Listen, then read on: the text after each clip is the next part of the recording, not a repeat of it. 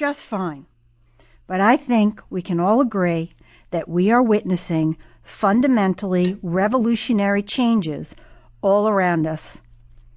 It's extraordinarily difficult to solve what can be called problems of high generative complexity in advance.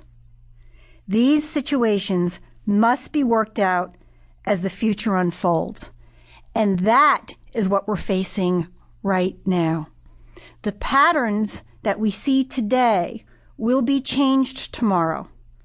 Unlike generations past, where the pattern of a decade may be repeated the next decade.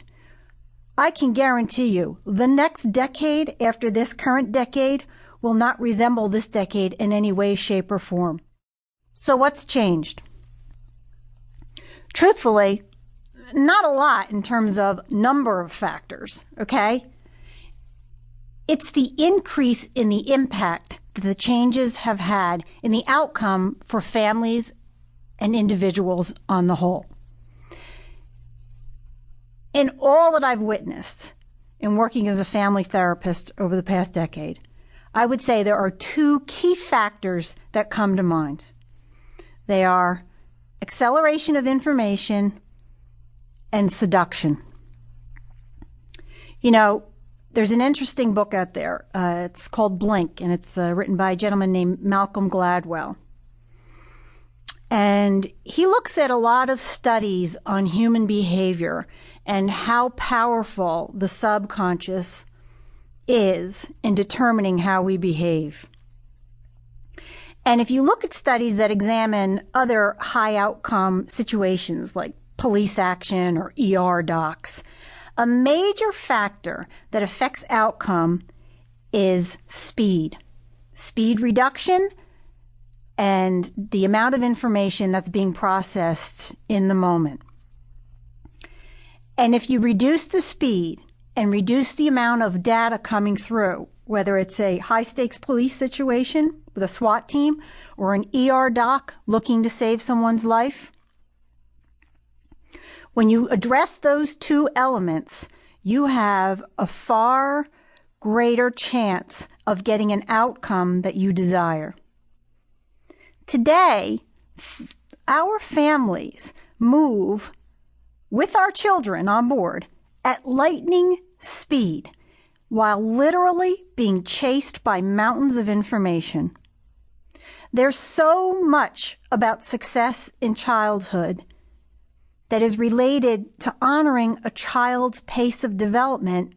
And we're moving so quickly, we don't even see the child until an innocuous weakness mutates into things that we're calling pathologies. We really need to look at the pace that we live our lives and become cognizant of the fact that much of what creates our success in life is not visible. We have to take the time to learn to see which factors are going to contribute to success and which are actually creating a barrier. You know, in childhood development, all time is not equal. Time between the ages of three and seven is not equal to the time between ages seven and 10. They are completely different in terms of fertile ground for different possibilities for that child. You know, a child may appear to be keeping up, but what is he giving up in order to do so? And we may never know till he fails. And the numbers don't lie. These kids are failing right at the threshold of adolescence. The second point is seduction.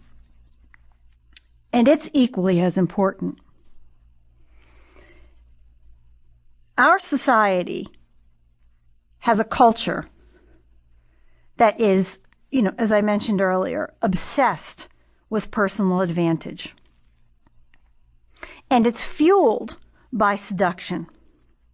I often hear people complain about kids having a sense of entitlement and I just think it's so inaccurate.